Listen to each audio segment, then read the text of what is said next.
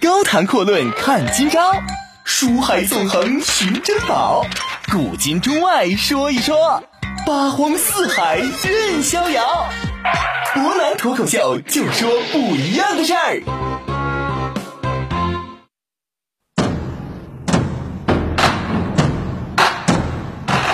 听众朋友，大家好，欢迎您收听今天的博南脱口秀。那咱们今天接着跟大家说一说啊，这博南注解的三国武将这个系列到了第十六位，号称西凉魔王的董卓董仲颖这个人。昨天呢，我们也是跟大家提到啊，这个黄巾之乱是在中平元年，就是公元的一八四年这一年爆发了。那么汉灵帝呢，是以皇甫嵩啊，还有卢植和朱俊三个人作为主将，是分兵迎战黄巾军。那么六月的时候呢？中郎将卢植因为受到宦官谗言的一个影响，那么被汉灵帝撤职，解押回京了啊，问罪。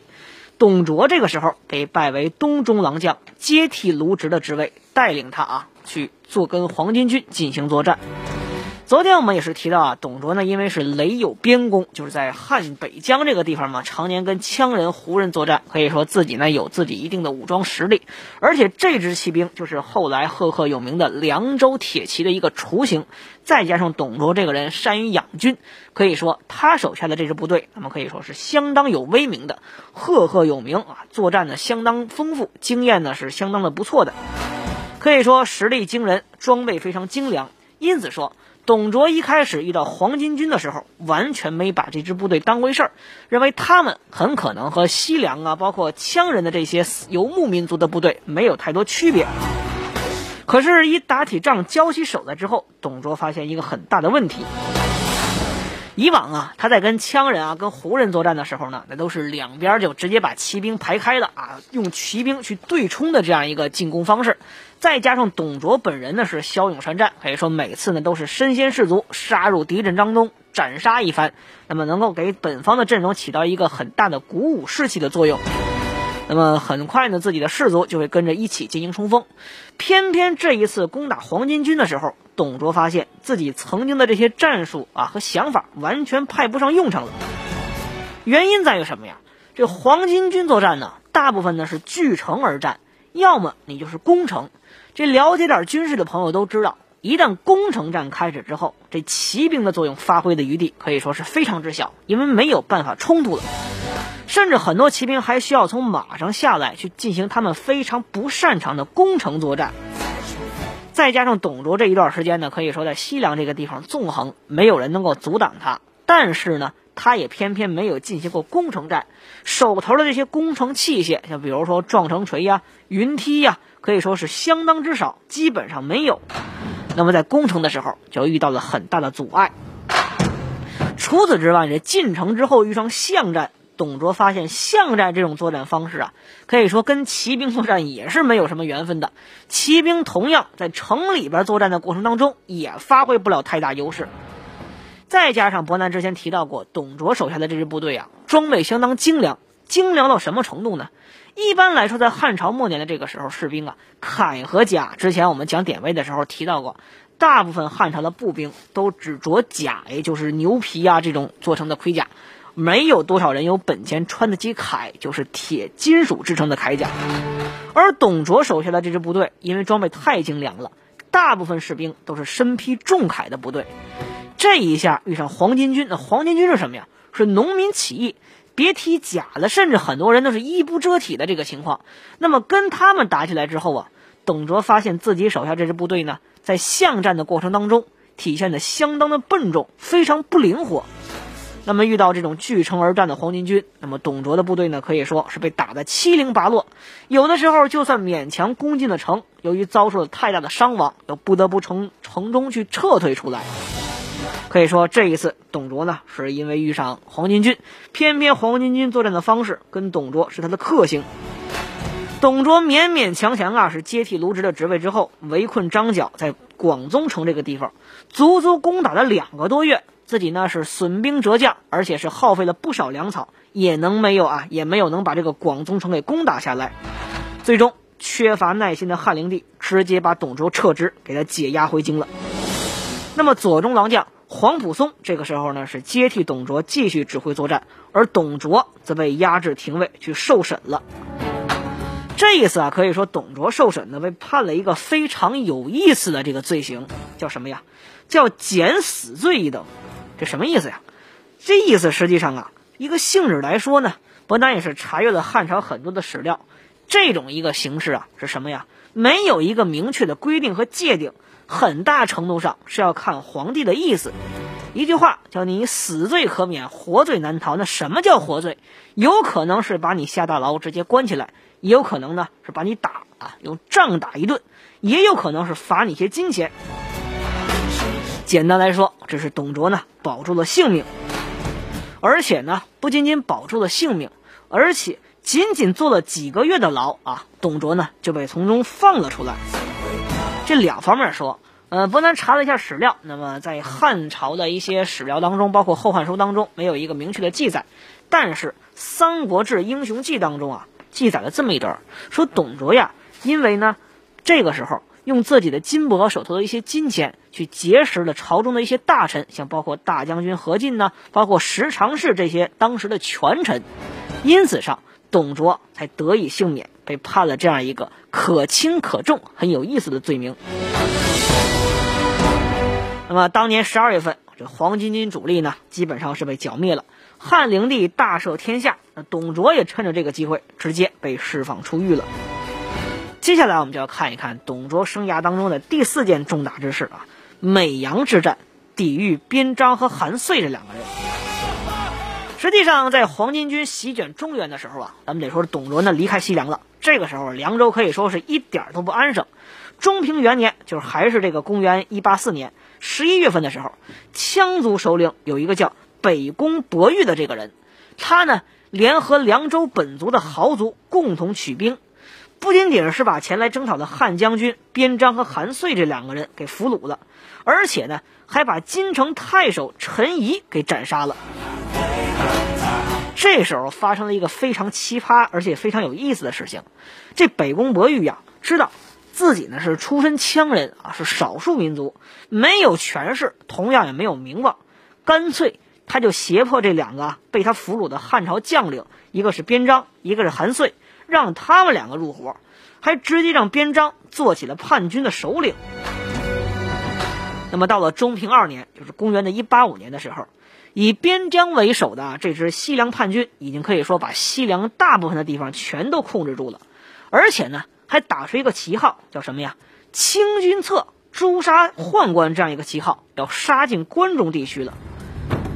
那么汉灵帝这个时候啊，派出了刚刚剿灭黄巾军且立下大功的左车骑将军黄埔松作为主将。董卓这个时候啊，刚刚被放出来，由于自己呢是结识了这个十常侍和一些权臣，那么很快官复原职，被恢复成了中郎将。董卓作为黄埔松的副将，跟着他们一起前往去抵挡这支凉州叛军。双方啊，从三月份一直僵持到八月份，这黄埔松呢依然是未能取胜。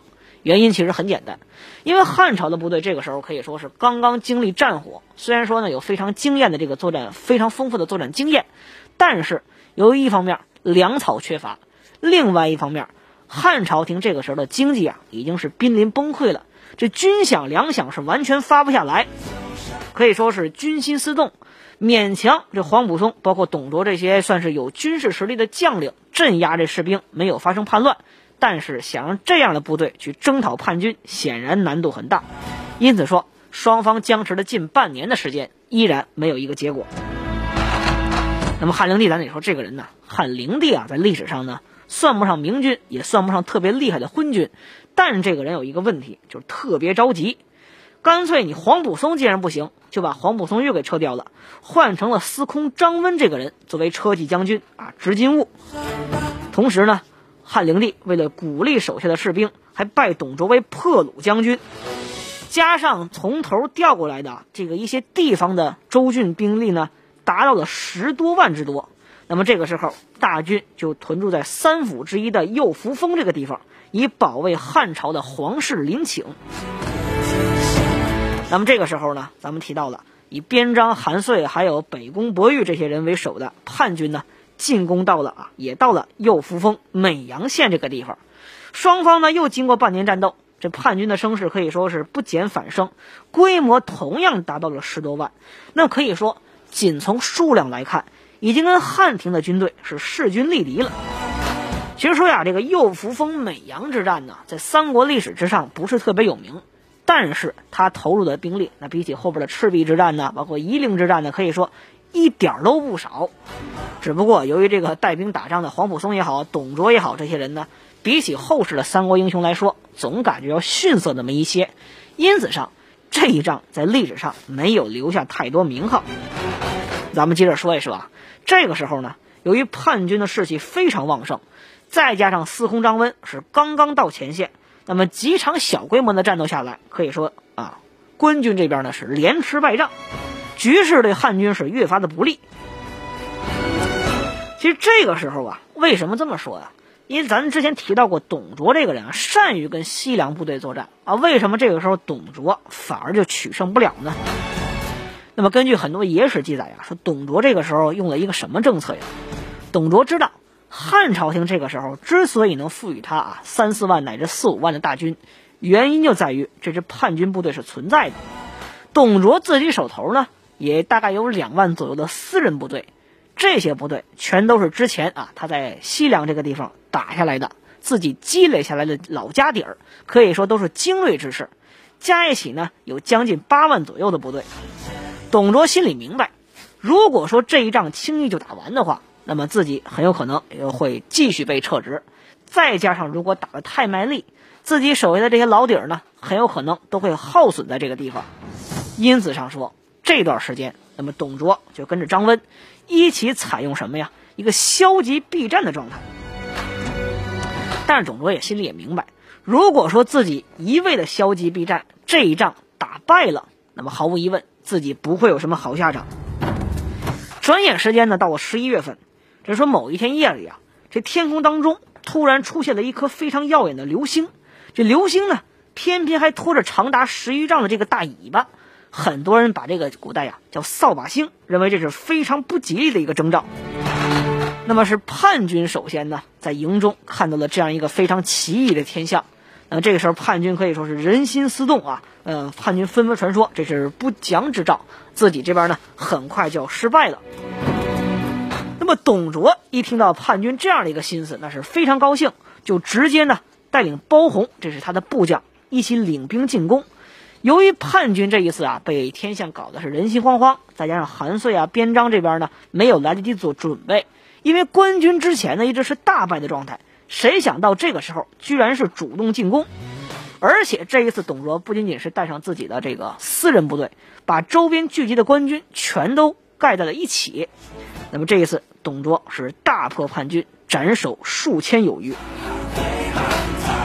那边章、韩遂啊，这一仗失败之后呢，就继续往后退，退到了渝中这个地方。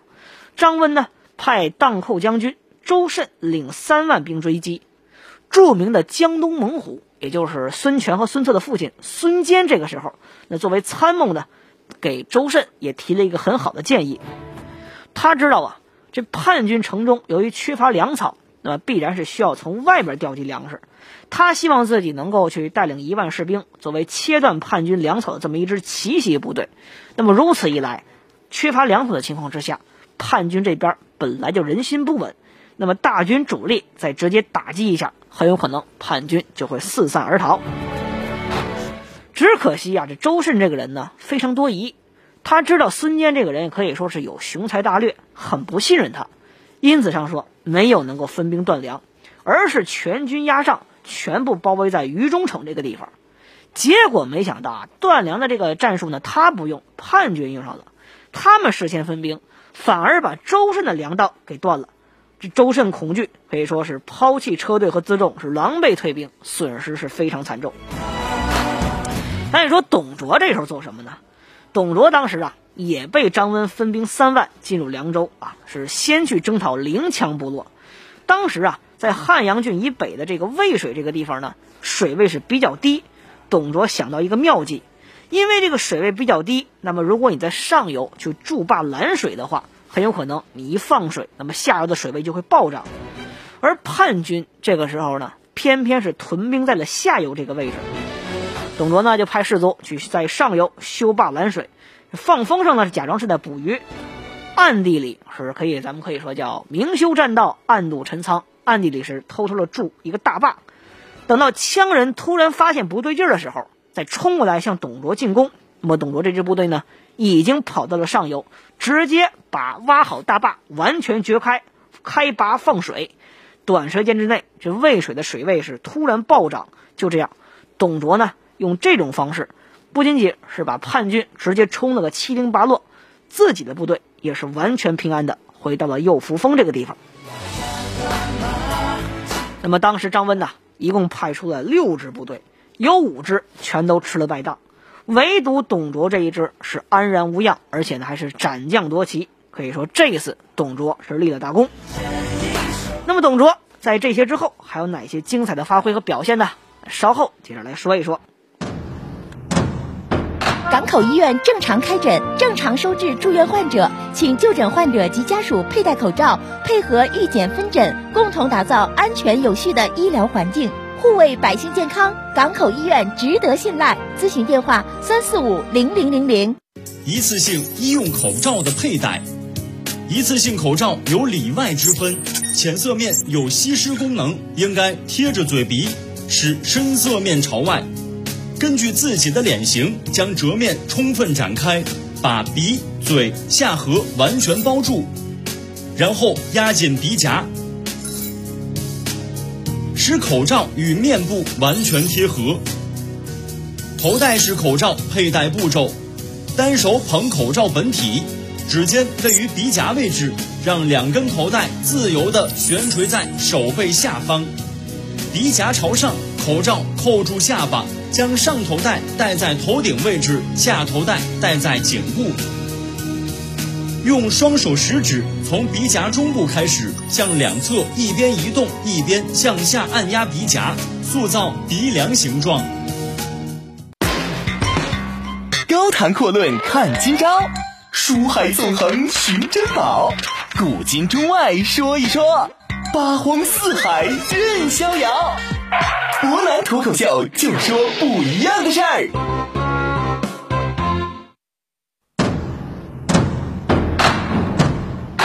各位，欢迎回来！您现在正在收听的是博南脱口秀。咱们接着说一说董卓平叛之后的故事。刚才提到呢，张温为了追击这支叛军部队，派了六支部队出击，结果呢是有五支部队都吃了大败，只有董卓这支安然无恙，斩将夺旗，立了大功。那么由此之后呢，董卓直接被拜为了前将军、敖乡侯。那么可以说，这个位置呢，在当时来看是相当显赫了。这场平叛战争当中啊，董卓的表现呢，可以说是相当出色，因此上能够加官进爵。但是在这一战当中，董卓也跟一个人的关系彻底的掰了，跟一个人交恶了，并且在此之后啊。董卓一直把这个人当作是心腹大患，认为这个人才有可能对他构成威胁。那么这个人就是江东猛虎孙坚孙文台这个人。为什么这么说呀？因为在一开始的时候啊，张温刚刚接替黄武松来到前线的时候呢，他把诸多将领全都叫叫过来，聚集在自己的帐下，要一起讨论军事情况。但是很多人全都来齐了，唯独董卓是姗姗来迟。不仅仅迟到，而且呢是口出不逊，举止态度都是相当傲慢，非常暴躁，而且对于张温的很多这个想法，包括一些啊命令，董卓呢都是拒不执行，或者好一点的就是阳奉阴违。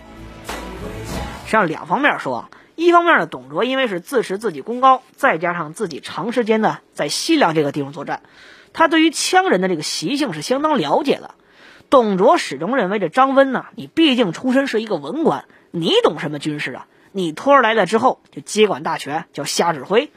呃，实际上啊，虽然说董卓这个态度确实有问题，但是董卓的这个想法确实有一定根据。毕竟按照张温指点啊，派出六支部队，五支都大败，唯独董卓啊拒绝执行张温的命令啊，才可以说啊得以保全。可以发现这张温确实的军事素质不是特别高明。你但是，你张温毕竟是你的上级，那董卓用这种狂傲的态度啊，不把人放在眼里边，显然是不太正确的一种选择。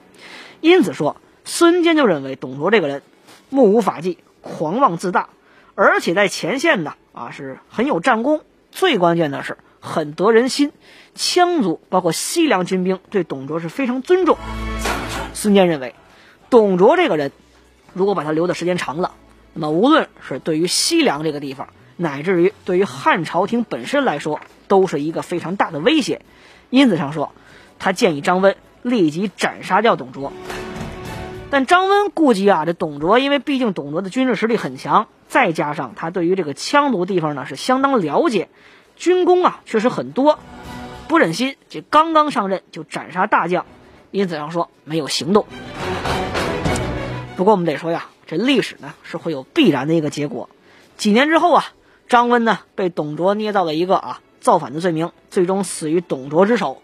那不知道张温临死之前呢，有没有想起过孙坚当初的一个劝告？那可以说，至此啊，经过多年的征战之后，董卓成功的啊，从一个小小的县尉，现在官拜前将军，还成了敖乡侯，可以说是封侯拜将，跻身了朝廷的重臣之列了。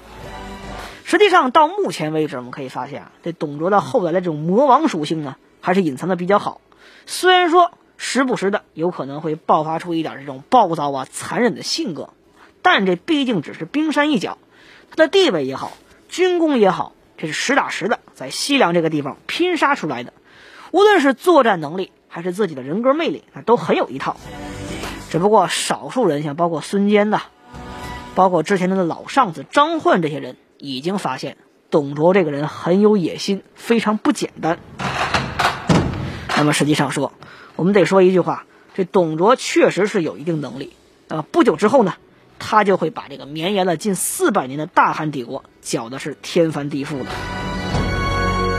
那么这就得说呀，董卓一生当中的重大事件第五件——陈仓之战了。中平三年啊，是公元的一八六年。刚才咱们提到啊，边章、韩遂这一支叛军呢，内部是发生了混乱。韩遂是接连杀死边章。北宫博玉这些人吞并他们的兵马，率领十一万西凉叛军进犯陇西了。那么陇西太守耿比呢，在组织抵抗之后失败，遭遇兵变，也被杀了。至此啊，这东汉王朝可以说是从这个时候正式开始失去了对于西凉州的控制。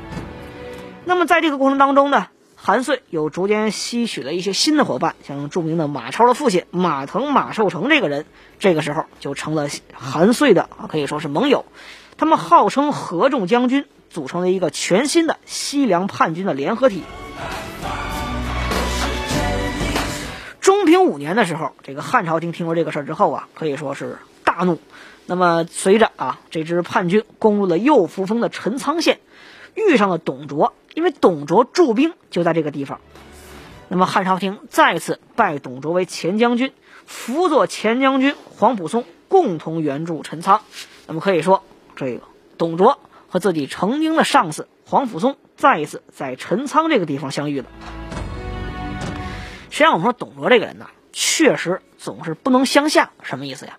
他不愿意为人之下，每一次每到一个地方，总要跟自己的上司闹点问题出来。上一次啊，跟自己的上司张温还有参谋孙坚是闹得相当不愉快。那么这一次，作为副手的董卓再次跟汉朝的名将黄甫松又发生争执了。董卓刚刚接到朝廷命令的时候啊，打算呢立即去进攻陈仓，但黄甫松不听。董卓就说呀：“这陈仓这个地方现在呀被叛军包围的，可以说是危在旦夕。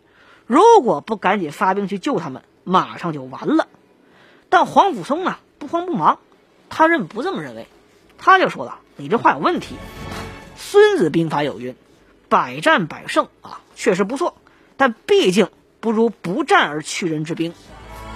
攻城野战，城战为下，心战为上嘛，对不对？如今陈仓呢，虽然说被包围，形势比较严峻，但是陈仓这个地方啊，城墙非常牢固，一时半会儿呢，你叛军攻不下来。”虽然说这支叛军实力很强，但陈仓易守难攻，官军呢可以说是万众一心。我们这个时候只要以逸待劳，等待敌人去疲惫不堪的时候，再以鼓作气啊，前后夹击，那必定能大获全胜。那毕竟啊，这黄甫松是当世名将，跟张温这种文官出身的将领呢是没法比的。这就像董卓一样傲慢这种人，也不敢继续跟他理论，只能是听黄甫松的。那么果然，咱们得说后边这些事情真的就像黄甫松所预料的吗？那么董卓又跟黄甫松发生哪些争执呢？后来对于董卓的这个生涯有哪些其他影响？啊由于时间关系，今天呢只能跟大家说到这儿了。咱们周一的节目接着跟大家讲一讲西凉魔王董卓的故事。